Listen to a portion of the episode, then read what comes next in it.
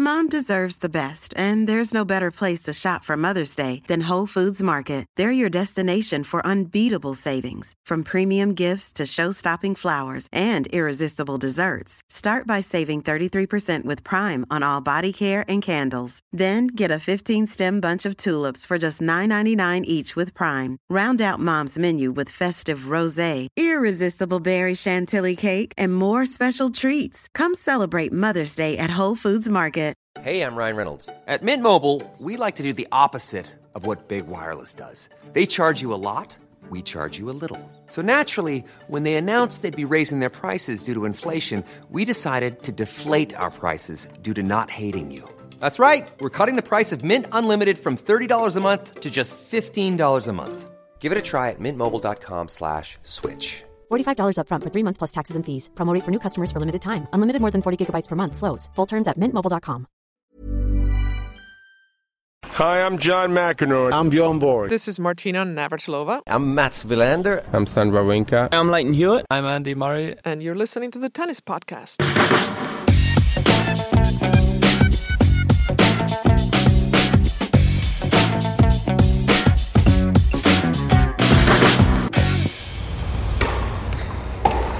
Well, here we are, myself, Catherine Whitaker, Simon Briggs of The Telegraph, and Matt Roberts of The Tennis Podcast at the French Open courtside on the brand new Simonne Mathieu court, where Stefanos or Stefanos, I'm really trying to retrain myself, Stefanos Tsitsipas is hitting glorious one-handed backhands in earnest before our very eyes, being supplied balls by the ever-present Patrick Mouratoglou, his uh, his father Apostolos, watching on as well. It is a quite glorious sight, and this is a a quite splendid tennis court, isn't it? I mean, this is the be- for me the best new addition to a Grand Slam that, that I can remember. This is a, a, a sublime tennis court.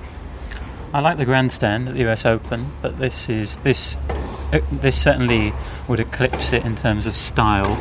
Uh, the way you've got you enter at sort of greenhouse level, and then you walk down to the seating and the courts. You've got benched seating up the top, which I imagine is unreserved, and then um, ticketed seating down below. So it should be a really good atmosphere, and it's kind of it's kind of like an oasis of calm, isn't it? Because you have to you have to walk down a nice leafy path to get to it, and it's separated from the rest of the venue, and yet it expands the size of Roland Garros greatly. That you were interrupted there or uh, punctuated by the sound of Stefanos Tsitsipas uh, crying out in anger at thrashing a forehand into the net. It's quite an intense practice he's having. I'm not sure the guy has anything but intense practices. But um, yeah, what, I, I, remember what struck me the first time I came to, to the French Open, having experienced Paris and France a lot, is how kind of unstylish it was as a slam. It's very concrete and as much as they sort of make a really big effort with, with flowers and, and foliage and all the rest of it, it is basically a bit of a concrete eyesore, but not this new Simonne Mathieu court. It is is beautiful, Simon. Well, the court's always had a bit of style on the inside, I think. Maybe the exterior shells were not the prettiest. But yeah, I think this is. Um, well, I wrote about it this morning and I really enjoyed uh, sort of describing the new setting. It's It felt like a bit of a sort of pushing through the coats at the back of the wardrobe moment when you walk out of Roland Garros because you're you're not supposed to go down that to that corner and then suddenly find yourself in a park let alone one as pretty as this with the, the new greenhouses and, and then the, the, 19th century greenhouse with its sort of verdigris copper frame and then on the other side there's an orangery where they held the draw. It's just quite breathtaking and there's quite a lot of lingo coming out here to describe this place. I like it. Yeah i mean you, you, you could um, you could be anywhere really. I mean you, you, don't feel like you're in the city. The trees soak up the sound of the, the, of the roads.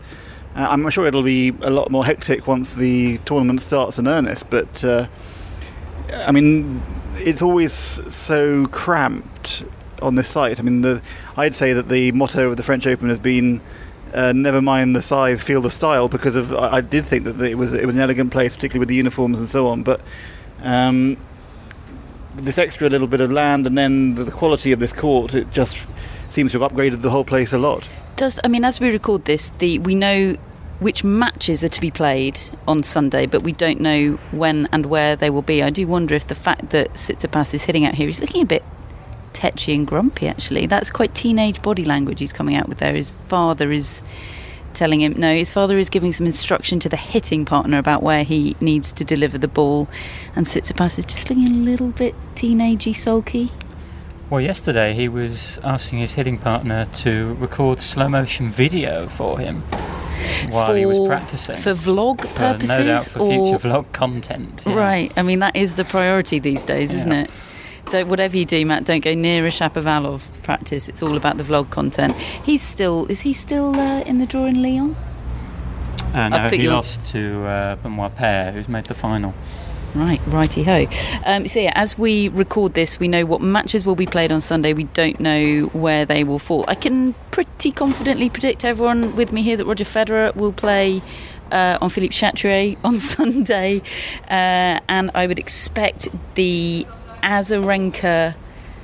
Uh, who does she play? Someone good, doesn't she? Ostapenko. The Azarenka Ostapenko match. Is that one on Sunday? No, if I if I plucked that out of thin air. Well, that was the funny moment from the draw when um, when it was a, a draw which I thought was kind of not that dramatic really in terms of the matches it did throw up in the first round, but the pretty much the first one out of the of the computer was Ostapenko Azarenka and. Um, and the compare, uh, Mark Murray, I think he's called, said uh, that would have been a good match two years ago. So, which, although w- witty, is wide of the mark as Azarenka wise. Yeah, 'cause she wasn't able to she, play She was not ago. playing two weeks ago. Two years ago, she was on maternity leave, and actually has had some great results recently. So Well, it feels just a bit dubious to be critiquing the players in that way anyway. I mean, it's an official function. I think, um, did Leo Schlink uh, write an opinion piece about it and how it represented another example of why tennis is still uh, not actually a, an, a sport with gender equality or anywhere near it? Uh, I mean, whether whether that incident demonstrates that point or not, it was it was it, it's certainly enough to start uh, quite a few debates. Um, I mean, is there any debate about whether we have gender equality in, in tennis? No, I mean, no, we don't. End of debate. I mean, I, I asked uh, Karolina Pliskova in um, in her press conference today, and I'd intended to ask more. I was being opportunistic about it because it happened to be a really poorly attended press conference, considering she's the Rome champion, she's the second seed. There were only a couple of English questions, so I just put my hand up and I asked her about um, the new bathroom break rules at the French Open this year. That they've reduced uh, the number of allowable bathroom breaks per match to, to just one um, for for the men and one for the women. Now, I think the facts of biology mean that you can't restrict bathroom breaks for, for women in that way personally. Um, Karolina Pliskova did not agree. Um, she said, actually, if anything, it was unfair to the men because they play for longer. um, so she, it, it, it obviously was just something that, that hadn't occurred to her, which is, which is for me bizarre, and I presumably it's something that hasn't occurred to the male tournament organisers who who don't menstruate and and have thus set the rules. But there you go. There's there's my two pence. Um, tennis wise, where do we start with the draw? Well, we had media day today. Has anyone, Matt, said anything interesting besides Dan Evans, who we will come on to, Simon? in terms of the main in terms of the top players because it was um, f- for me from the ones I attended pretty uneventful. I mean, we just come out of Novak Djokovic's press conference, a lot of peace and love. He seems to be very happy. He's not dwelling too much on Rome by the sounds of things. He he genuinely doesn't seem to be dwelling too much on Rome. He got his title in Madrid. It feels like he's he's got the matches he needs. He's all fine. Um, he faces Hubert Hurkacz in the first round, who has troubled a few guys on tour this year. I mean, if, if Djokovic is feeling any kind of any kind of nerves, or or if if what happened in the Rome final did get in his head at all, that you know, look, he, he's probably going to win it, but it's not your dream first round matchup, is it? No, and I think of all the top seeds, he actually probably got the toughest draw, perhaps. I think Jaume Munar is in his section, who's a very good clay court player. He got Coric in his last 16, Fognini probably in his quarters.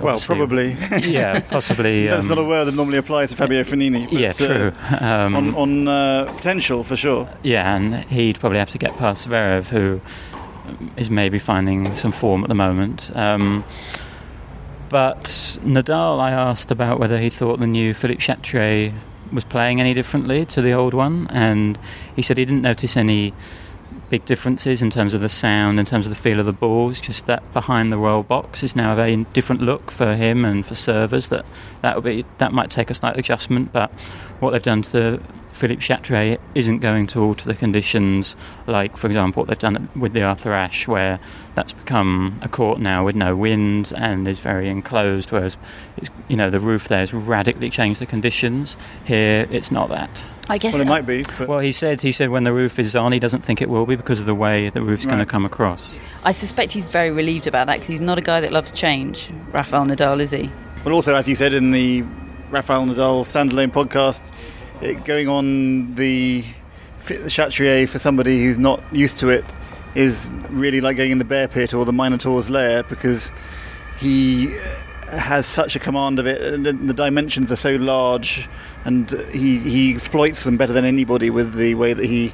He spins the ball, gets the angles, gets the, the, the, the kick off the baseline. So um, that's a uh, a perfect court for him, and one of the reasons why he's been unbeatable at Roland Garros. And by contrast to, to Djokovic, he has a pretty sweet draw qualifier, then qualifier, and, and you know it, it's it's not getting tricky for him until potentially quarter quarterfinals. Really, Well, quarterfinals, his most likely opponent would be Kei Nishikori, who, of all the seeds, Who, you breaking want- news, I asked you if anybody said anything interesting in press today.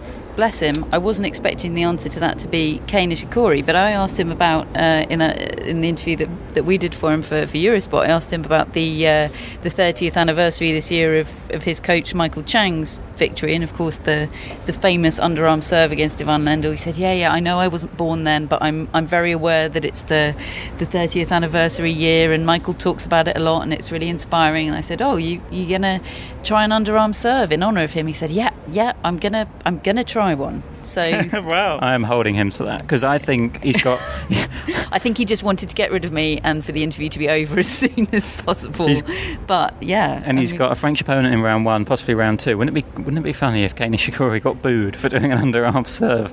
It would be so sort of out of character, wouldn't it? that that one could be out here. It could be on Chatrier as well. He's uh, he's got Quentin Halys. Be like, the, uh, be, be like the guy who always gets the top marks getting, getting sent to detention. Yeah. yeah.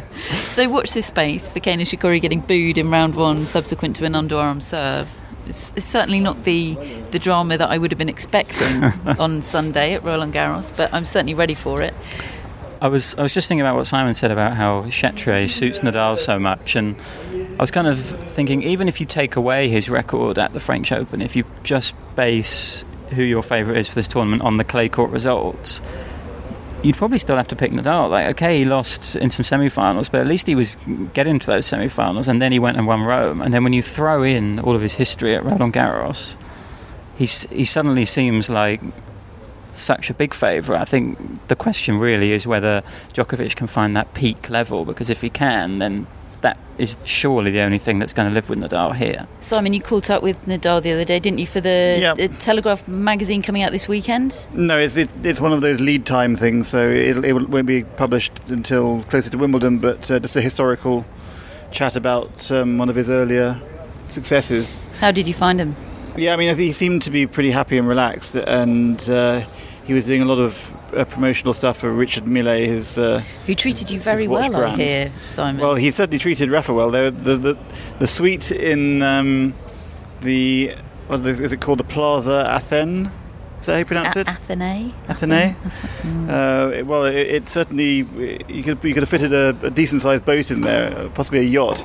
Um, Is that where he stays throughout the tournament? no, he doesn't say there, but uh, it was where he, he was receiving uh, the, sort of various people who were coming to film clips for the for the company or do short interviews.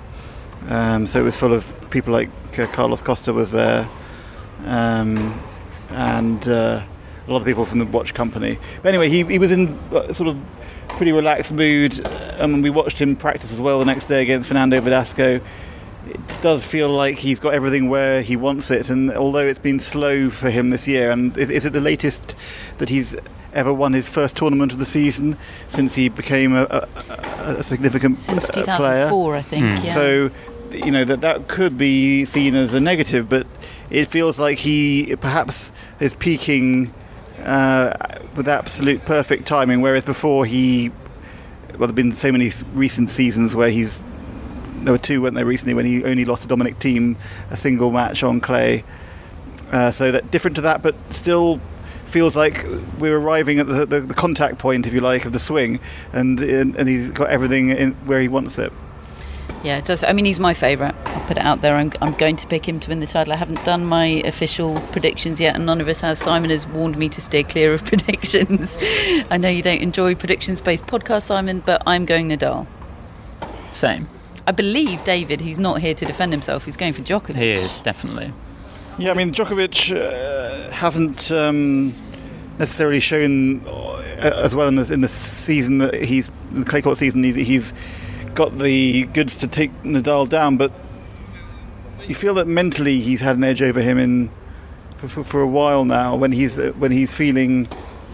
Uh, obviously, he had, he had the dip after his elbow surgery, but if, if you take that out, it feels like Novak might be mentally stronger. I mean, the, the Australian Open final was such a beatdown, wasn't it? And so uncharacteristic, so unique in Nadal's history that even if um, Djokovic's game isn't stacking up perfectly against Nadal's on what we've seen so far, I think mentally he might have an edge that, that could change it if it came to the final. Just quickly on Roger Federer before we talk about the uh, the women's draw and, and the, the, the top women's players that we've seen in press today.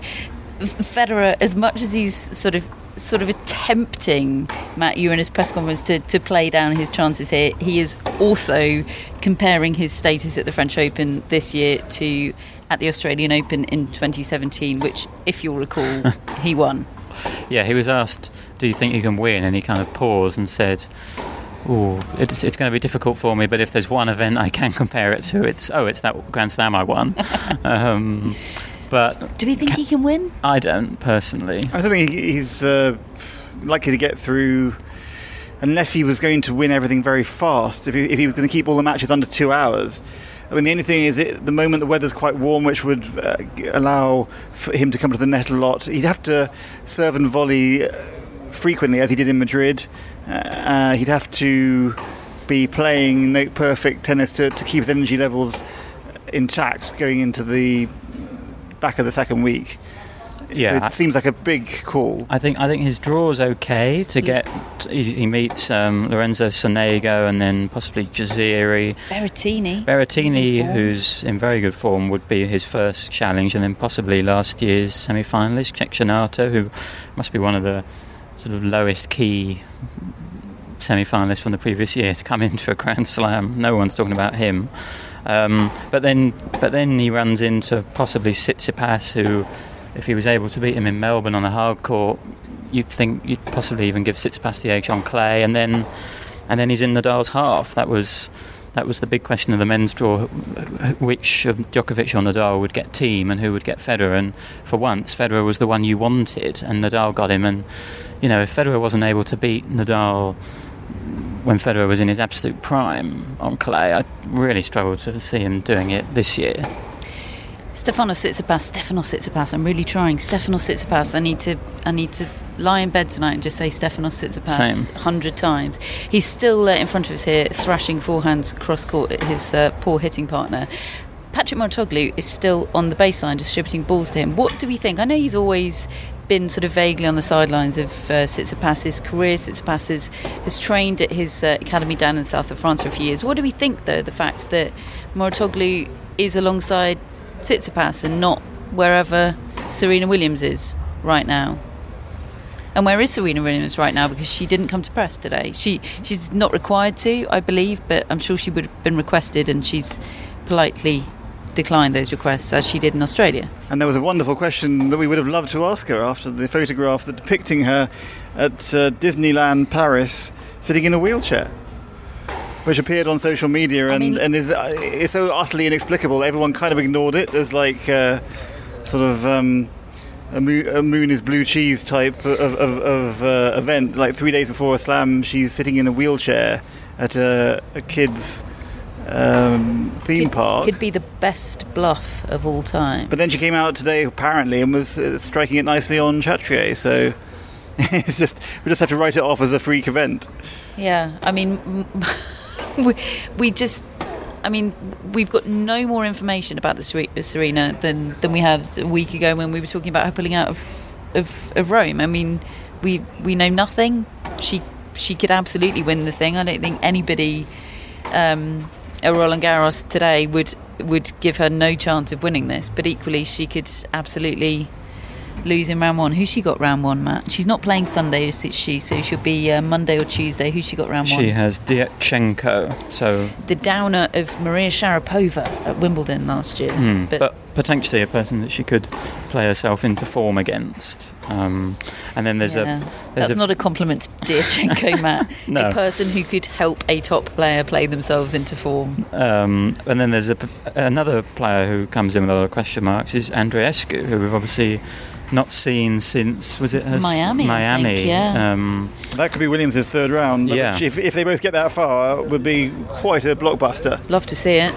Love to see it. Yeah. Will, will, they both be standing? And I think that that top section of the women's draw is is what we're talking about, and that quarter is quite interesting because you've got Naomi Osaka who obviously has won the last two Grand Slams, but doesn't have huge pedigree on this surface, and actually she's playing Schmiedlova in the first round, who has two clay court titles. Um, and the winner of that could, could play, well, will play the winner of the aforementioned Azarenka Ostapenko match. Which I think I got wrong there. I think it's actually the equally mouthwatering, if not more so, Svitolina Venus Williams match, which mm. we will be seeing on Sunday. And I can't believe that that's not a Chatrier match. I mean, it's possible that some matches that we think of as Chatrier matches will, in fact, be um, Mathieu matches, some more mature matches, just because they want to, to christen this lovely court. But come on, that's Chatrier, isn't it?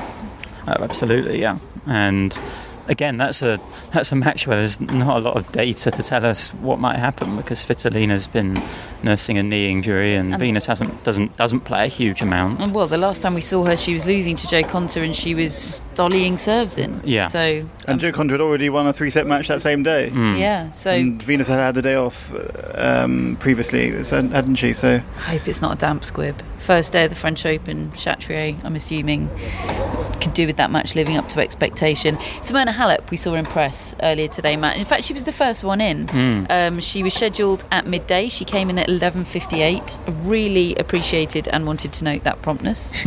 um, and she was full of the joys, wasn't she? I really believe her when she says she's not feeling any pressure about defending this title. And she, in fact, she was so full of the joys that our our great friend and colleague Mary Carrillo asked her in that press conference.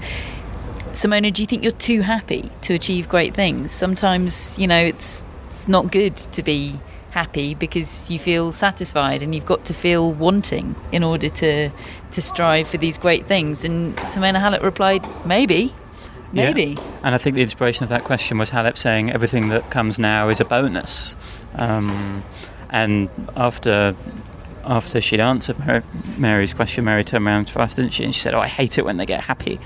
um, so, you know, it's good that she's in a good headspace, but is she yeah, going to want it as much as she did last year? So she reached the Madrid final, didn't she? Um, but other than that, there hasn't been a lot. In fact, she said a strange thing about wiping out Rome. She said, "I don't even count Rome. Mm, I'm not even thinking weird. about Rome." Of course, she lost to, to Vondrousova in Rome, her second loss to Vondrousova of the year. I don't know whether she meant that as sort of Vondrousova is my, my bogey player, so mm. I don't even count matches that I lose to her. I don't know, but it was a slightly strange comment. And if you compare her record coming into Roland Garros this year, to be fair, it's quite similar to last year, where she reached the final in uh, Rome and lost to Svitolina and didn't didn't have any notable results necessarily at the other ones. Whereas I think in 2016 she'd come into Roland Garros having won a title on, on clay beforehand and didn't manage to back it up at Roland Garros. So there are some parallels, some good parallels there for her with last year, and I think she's got a really good draw as well. She thinks there are 10 players in this women's draw that could win it. That's is, an underestimate. Is she, well, yeah, is it? And must, how must be. how it gross feels like 25 to me. really? Well, how, how what- low would you go, Simon? Would you mean- go as low as Jo Konta? I mean, Joe certainly. We'd hope she might uh, get on the board. we remember. Am I getting ahead of This is the uh, slam where uh, Bastard Gate developed last year, um, where she uh, wasn't too happy with us reminding her that she'd never actually scored a victory Oh, yeah. after, I after didn't her defeat had a to Putin name. Saver. Yeah. Um, so quite a massive improvement in her clay court form, but will there still be a shadow over her psychologically coming back here? We just don't know. Well, well, yeah, because Halep was tentatively mentioning the mix there, wasn't she? That's she didn't She- use those term. terms. So she's that's heard what, about the mix But that's now. what she meant. Um, but it was interesting how, yeah, I would agree with Simon. It doesn't feel less open than last year, even though Halep put the number as 15 potential winners last year, and now she's she's rather arbitrarily, I think, come out with 10. Um, But I think she was making the point that to her it feels slightly less open. But I don't know. I mean, I am. is anybody saying that Ash Barty can't win this title? Is anyone saying that Belinda Bencic can't win this title? You'd certainly, you've got to say that Sloane Stevens can win it, Muguruza can win it, Svitolina can win it. Um, Jo Konta, let's leave that aside. Kiki Bertens can win it. Angelique Kerber, I know she doesn't love clay, but she's the fifth seed. She's a three time slam champion. You've got to say she can win it. Would you go down to an Elise Mertens? Can I offer you an Elise Mertens, anyone? Yeah? Simon? Annette? I mean, uh, what about uh, Julia Goerges? I mean, you just feel like Karolina some- Pliskova so definitely can win it.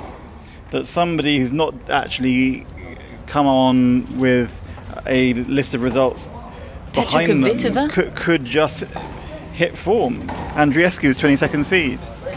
Naomi, I haven't even mentioned Naomi Osaka. Maria Sakkari.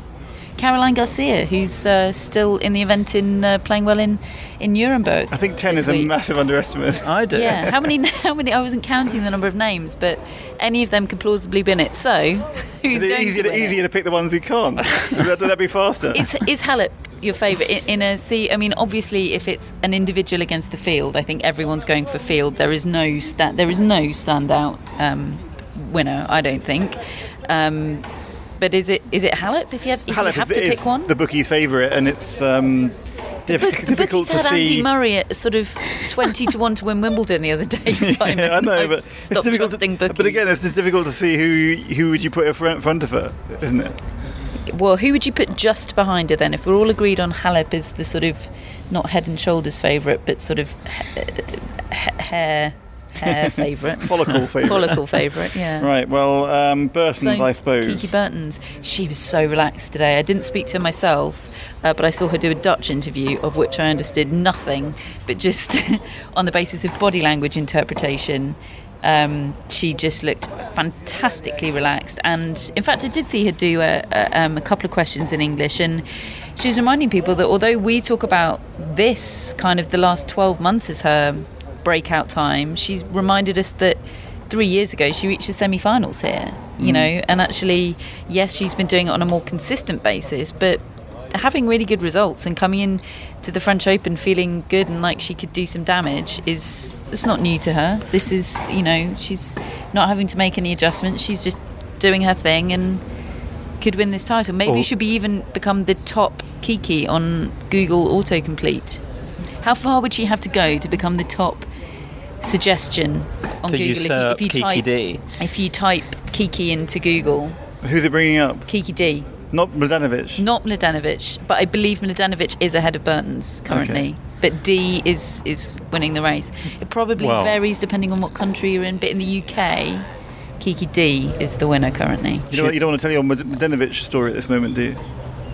It's an off the record Mladenovic story, Simon. Okay, sorry. Well, Um, well put it this up. way.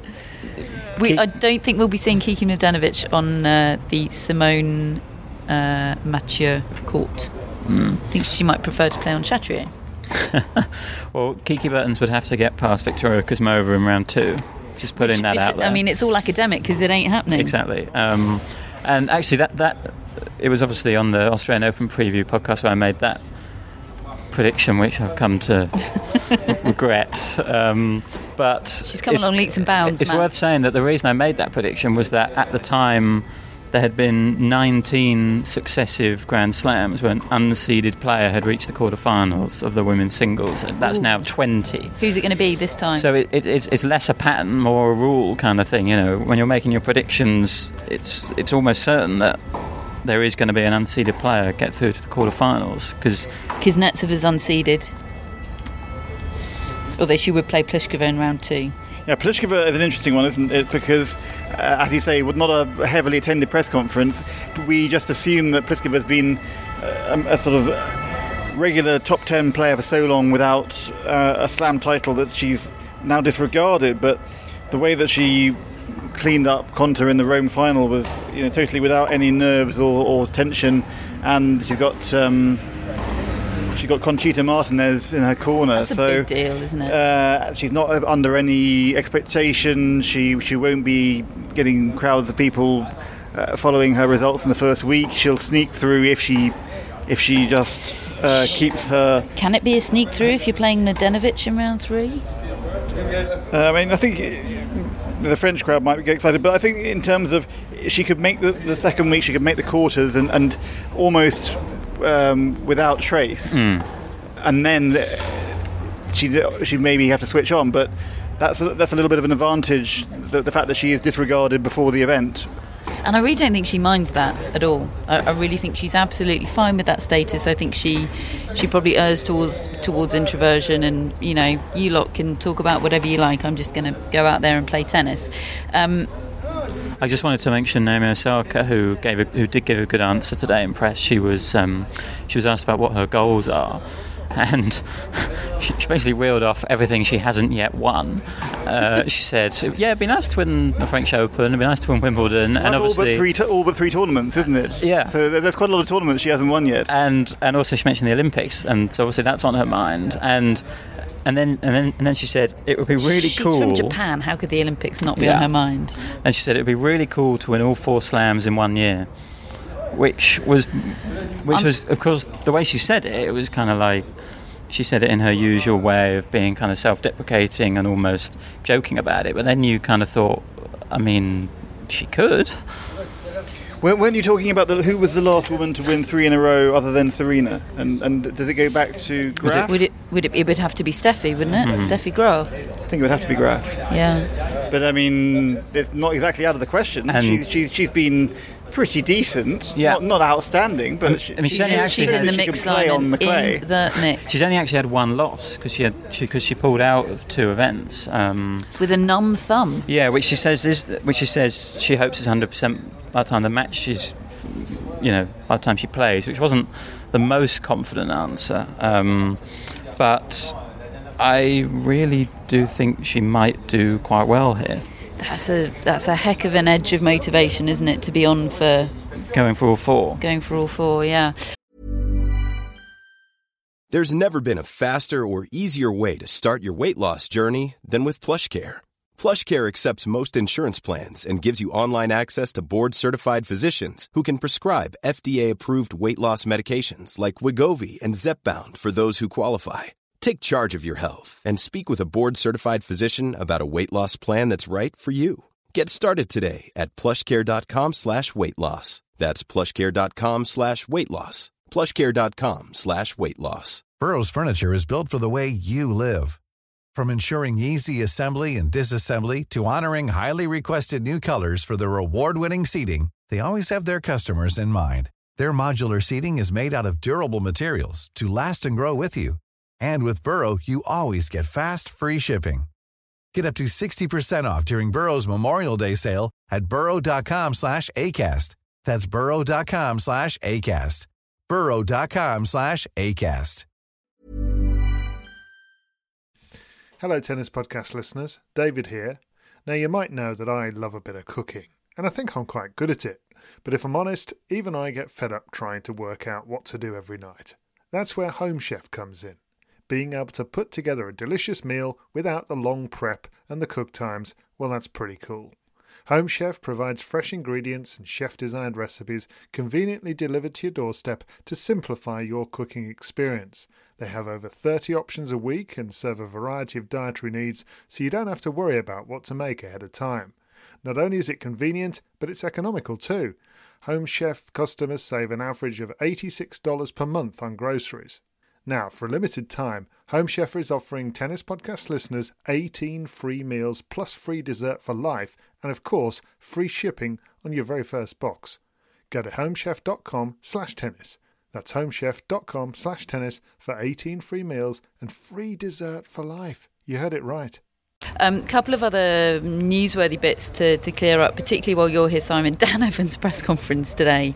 He uh, never fails to deliver uh, on a press conference, does he? I mean, we talked a little bit about tennis, and then we got on to talking about his practice week with with Roger Federer. Um, he said he was uh, he got the call from Ivan Lubicic. He said he believes that no one else was available, and that's why he got the call. And he was on the plane the next day.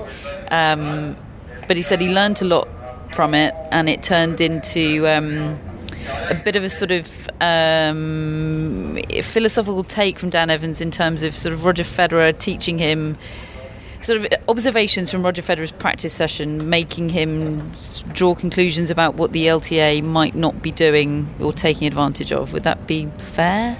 Well, it was the value of uh, simple exercises that he was espousing, wasn't it? And he was saying that Roger doesn't go in for overly complicated training patterns. Which actually, is, it, when we when we see Roger at tournaments, it, it, often seems like he is kind of doing trick shots. And there, there was one, wasn't there, where he had a ball boy on the court with his hand out, and he was trying to hit the hand.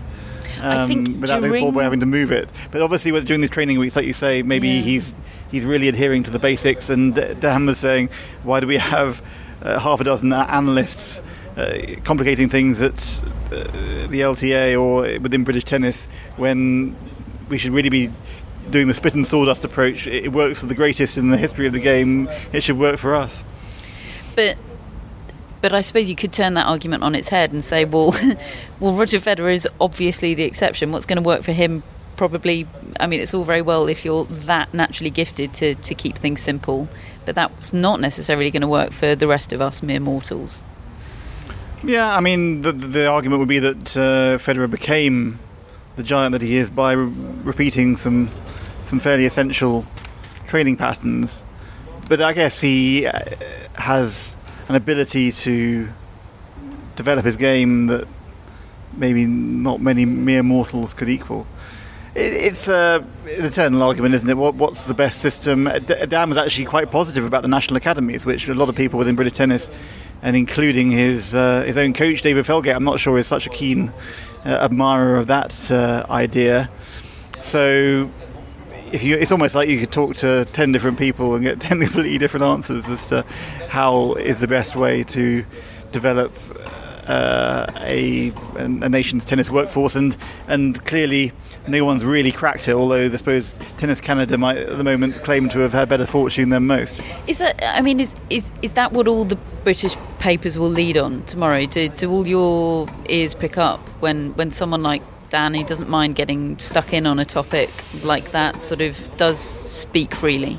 Well, I think Katie Boulter will be taking her place within the uh, editorial tomorrow. That's uh, yeah. Now, explain to us what she has done or not done. So, or... Katie, uh, she was here uh, today watching Katie Swan, who lost in the final round of qualifying.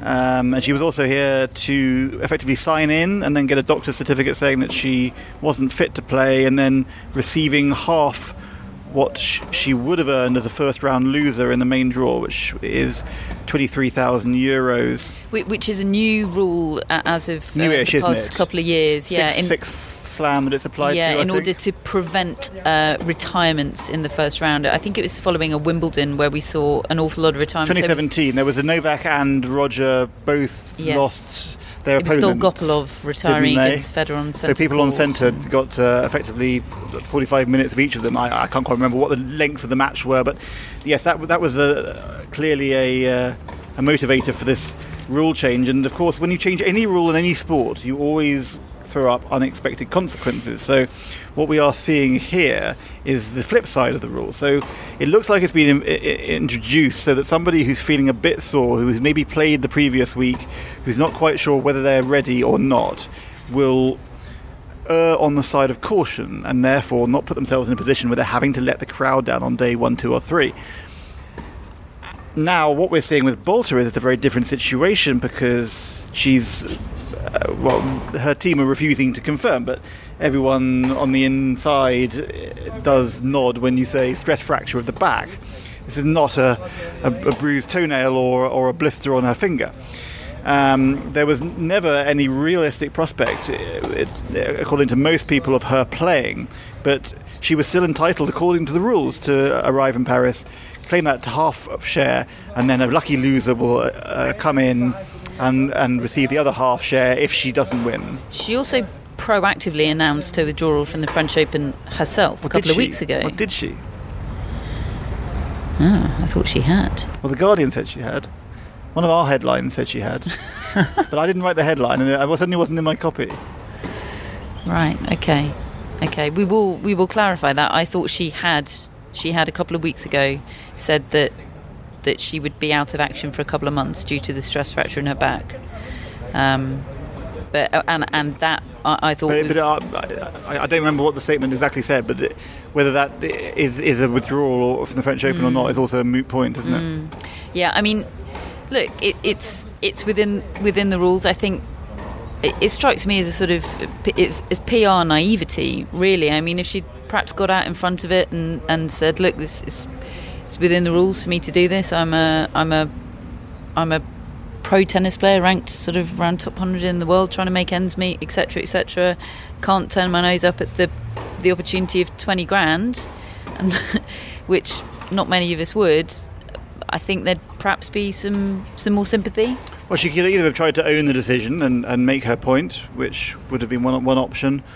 One other way of mitigating the, the issue might have been to come here early because you could make that visit. It's important you come to the site. You're not allowed to take your half share unless you come to the site. But the cut-off uh, at which you're allowed to arrive begins on Wednesday lunchtime, I think. So she could have come on Wednesday, thereby withdrawn before the draw.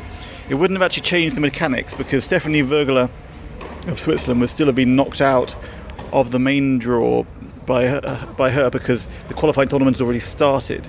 So it wouldn't have affected Vögele's unfortunate exit in the first round of qualifying, um, which I guess would probably be pretty frustrating for her.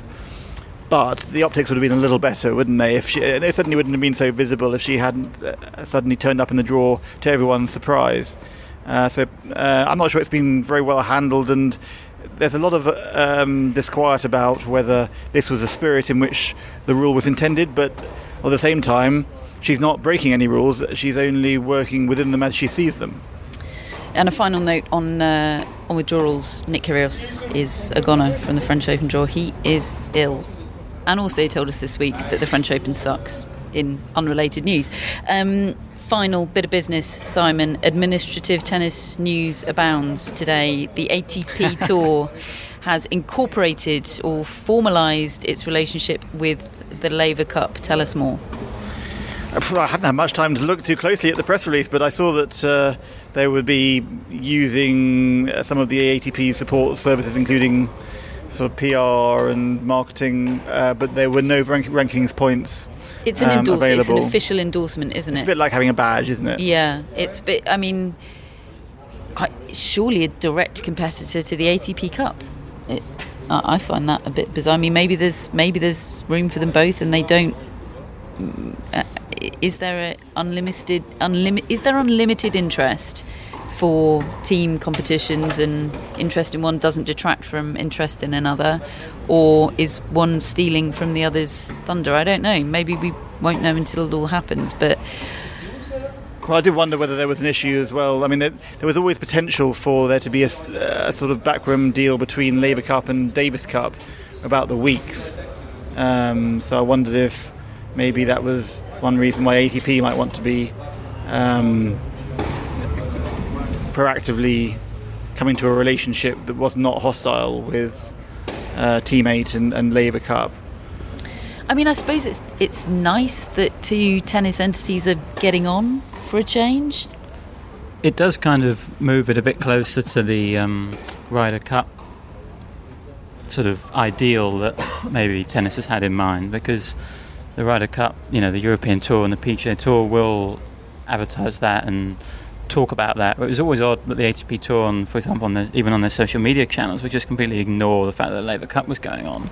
Whereas now, well, they won't, and you'll have you won't have ranking points at the event, but I believe that the top three players on ranking will get in to the Laver Cup, and then there'll be World Cup picks, which again is following that Ryder Cup formula.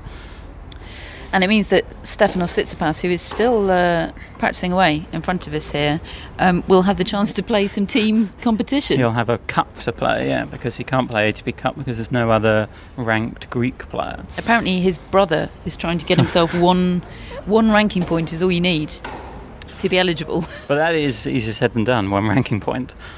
And meanwhile, the uh, the World Tennis Tour, otherwise known as the Transition Tour, effectively met, met, a sort of early grave last night, didn't it? Although um, it's not officially been cancelled, but it was a massive rowback from the International Tennis Federation, who have caused total chaos within the sort of lower ranked players' lives and are now backdating everything to try and pretend it never happened.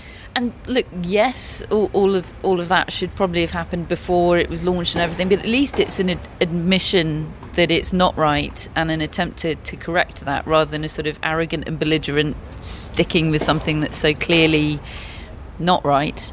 Um, so, pro- progress, yeah.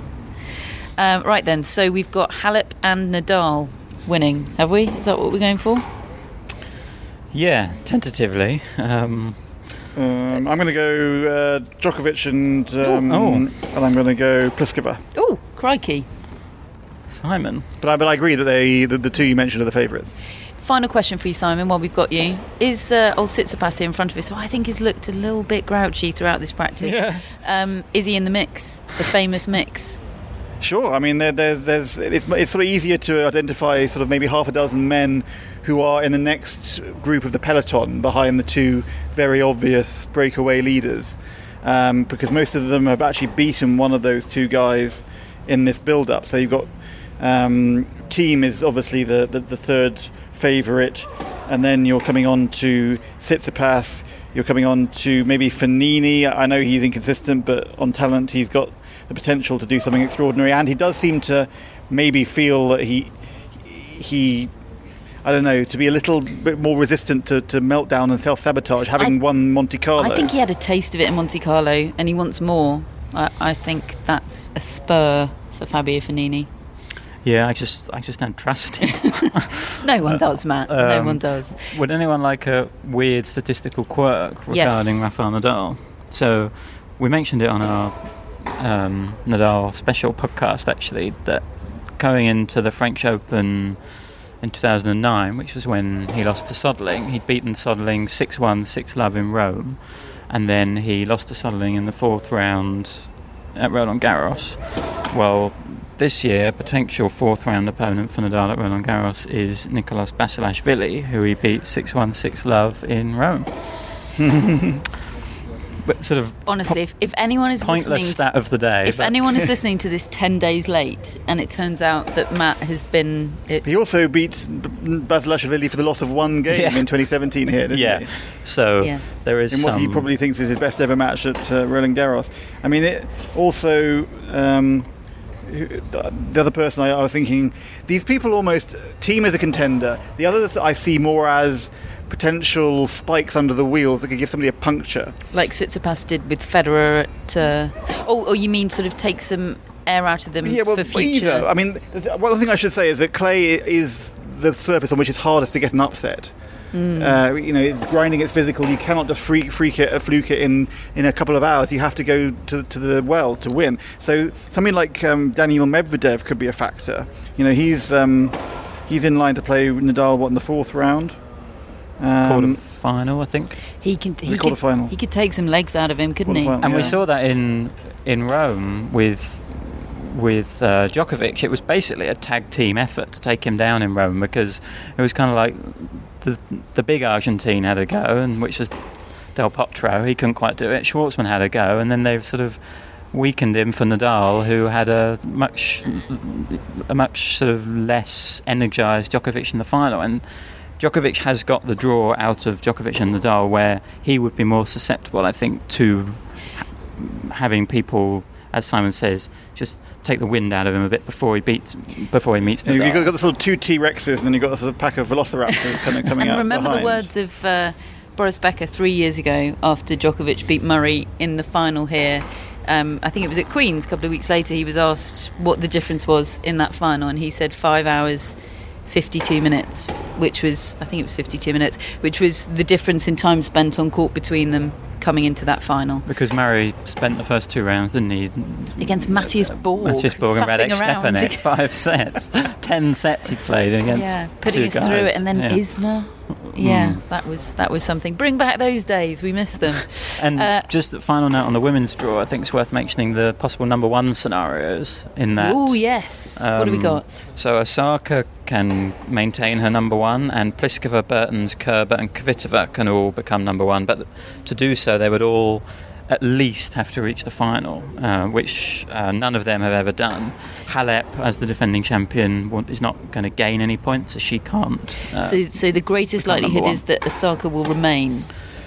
Yeah, but again, she, she may well have to reach the final to do that. Depending, it, it all, all depends on other other results. Really, it's it's going to be very mm, up for grabs. Brilliant. Okay, extra storyline. We love it. Jo Konta though, she's going to win a match.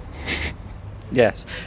Not the tournament, but a match. We don't know who she's playing yet, do we? We don't know. No. The uh, the qualifying draw has not been made, but we'll be back um, on Sundays. Jo Konta doesn't play on Sunday. No Brits in action on Sunday, I believe, but plenty of great tennis.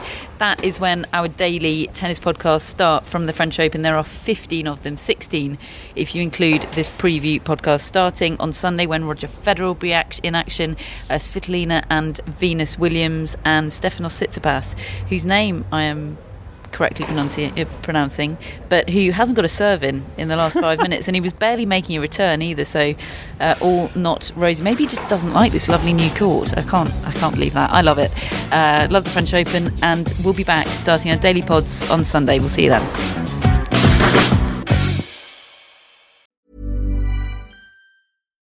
Here's a cool fact a crocodile can't stick out its tongue. Another cool fact you can get short term health insurance for a month or just under a year in some states. United Healthcare short term insurance plans are designed for people who are between jobs, coming off their parents' plan, or turning a side hustle into a full time gig. Underwritten by Golden Rule Insurance Company, they offer flexible, budget friendly coverage with access to a nationwide network of doctors and hospitals. Get more cool facts about United Healthcare short term plans at uh1.com. Mom deserves the best, and there's no better place to shop for Mother's Day than Whole Foods Market. They're your destination for unbeatable savings, from premium gifts to show-stopping flowers and irresistible desserts. Start by saving 33% with Prime on all body care and candles. Then get a 15-stem bunch of tulips for just $9.99 each with Prime. Round out Mom's menu with festive rosé, irresistible berry chantilly cake, and more special treats. Come celebrate Mother's Day at Whole Foods Market.